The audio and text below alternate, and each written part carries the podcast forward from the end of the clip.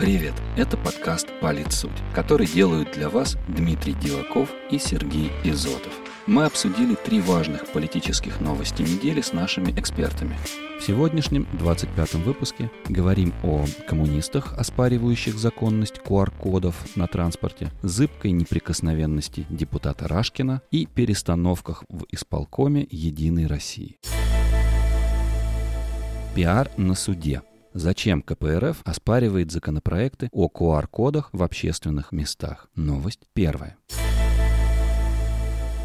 На прошлой неделе депутаты решили отложить до 14 декабря рассмотрение правительственных законопроектов о введении QR-кодов для посещения общественных мест и дальних поездок на поездах и самолетах. Эти документы уже направлены для обсуждения в регионы, Общественную счетную палаты, а также Совет Федерации. Тем не менее, в КПРФ уже заявили, что готовят обращение в Конституционный суд по поводу предложений правительства. В партии считают, что эти проекты нарушают шесть статей Конституции и носят провокационный характер. Однако это заявление коммунистов может остаться лишь заявлением бывший специалист Конституционного суда, сотрудник Университета Хельсинки, доктор права Дмитрий Курносов в беседе с подкастом «Политсуть» отметил, что процедура оспаривания не вступивших в законную силу федеральных законов определена поправками в Конституцию, принятыми в прошлом году. Так, до вступления в силу федерального закона исключительно президент может направлять запрос о его проверке в Конституционный суд.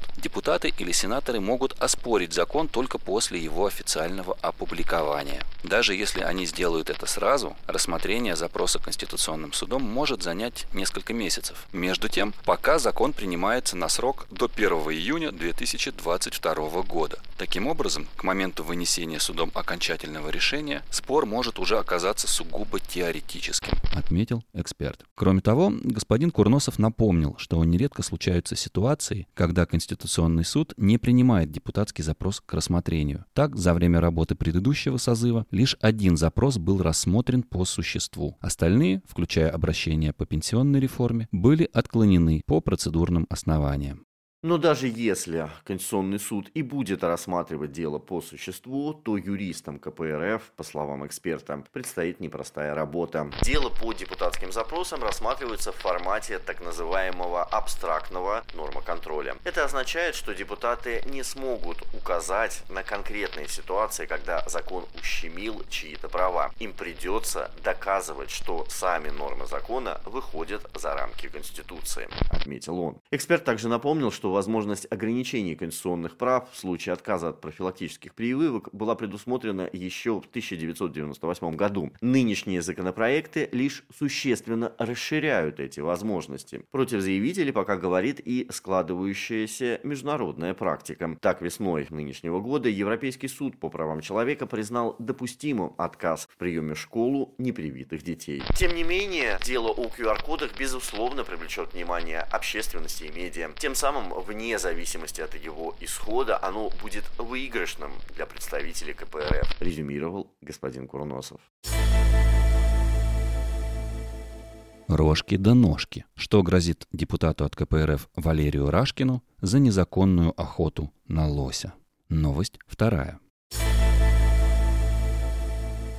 На этой неделе Государственная Дума рассмотрит вопрос о снятии неприкосновенности с депутата от КПРФ Валерия Рашкина, которого обвиняют в незаконной охоте. Соответствующее постановление на прошлой неделе в Нижнюю палату парламента внес генпрокурор, а сам парламентарий, ранее утверждавший, что нашел тушу лося в лесу, неожиданно сознался в правонарушении. В специальном видеообращении он рассказал свою историю событий. «Я понял, что стал жертвой стечения обстоятельств, когда приехал по приглашению друзей на рыбалку рыбалку и возможную охоту. Я оказался введенным в заблуждение информацией о наличии законных и оформленных документов на охоту. А в результате этим воспользовались неизвестные мне люди, которые, судя по всему, участвовали в провокации против меня, заявил депутат.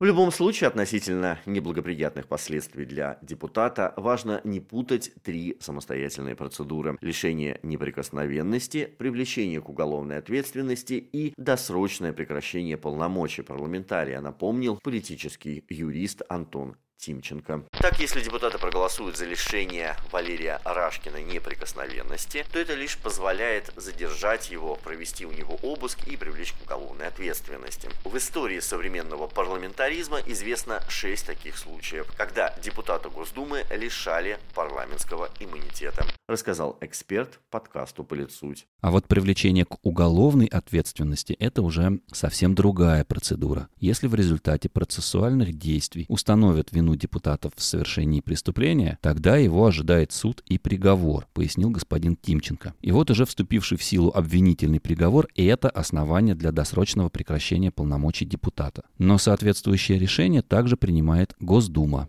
Таким образом, в теории у перспектив Валерия Рашкина есть несколько развилок. Проголосуют ли коллеги за лишение его неприкосновенности?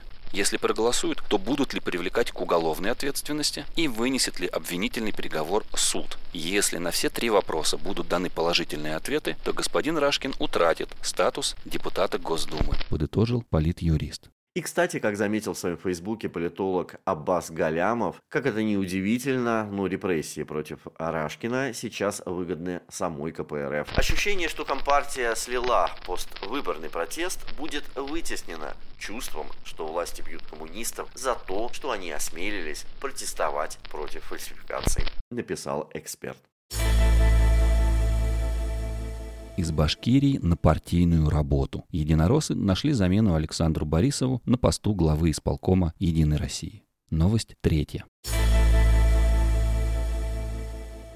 На прошлой неделе руководитель администрации главы Башкортостана Александр Сидякин стал в Рио главы Центрального исполкома «Единой России». На этот пост он был назначен вместо Александра Борисова, который был ранее избран депутатом Госдумы. И хотя окончательное решение по этому вопросу примет съезд партии 4 декабря, эксперты уверены, что бывший депутат Госдумы вполне способен перестроить работу Центрального исполкома «Единой России» в необходимом партии направлении. Так, по мнению генерального директора Агентства политических и экономических коммуникаций Дмитрия Орлова, это назначение, несомненно, позитивно скажется на работе партии, ее региональных отделений и технологов. Александр Сидякин – компетентный, адекватный и энергичный политический менеджер. В его биографии сочетаются опыт депутата и куратора политического процесса в Башкирии. Он технологичен и дистанцирован от групп влияния, отметил политолог в беседе с подкастом «Политсуть». Господин Сидякин произвел впечатление и на руководителя политической экспертной группы Константина Калачева. Цепкий, умный, инициативный, организованный, убедительный, самостоятельный. Умеет управлять людьми. Трудовая биография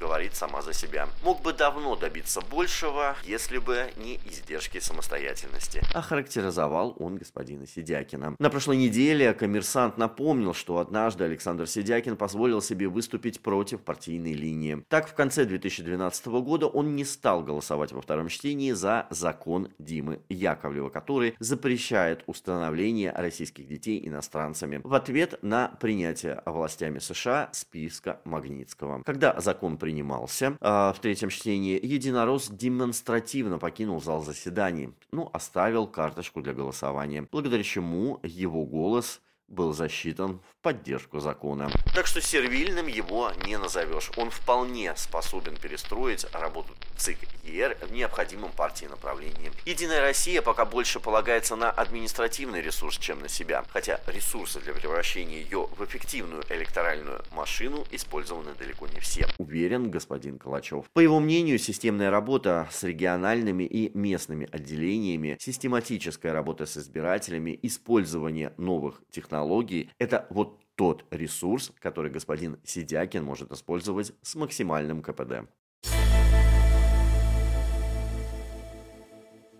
И это все новости на сегодня. С вами были Сергей Изотов и Дмитрий Диваков. Встретимся с вами в следующий понедельник. Хорошей вам недели.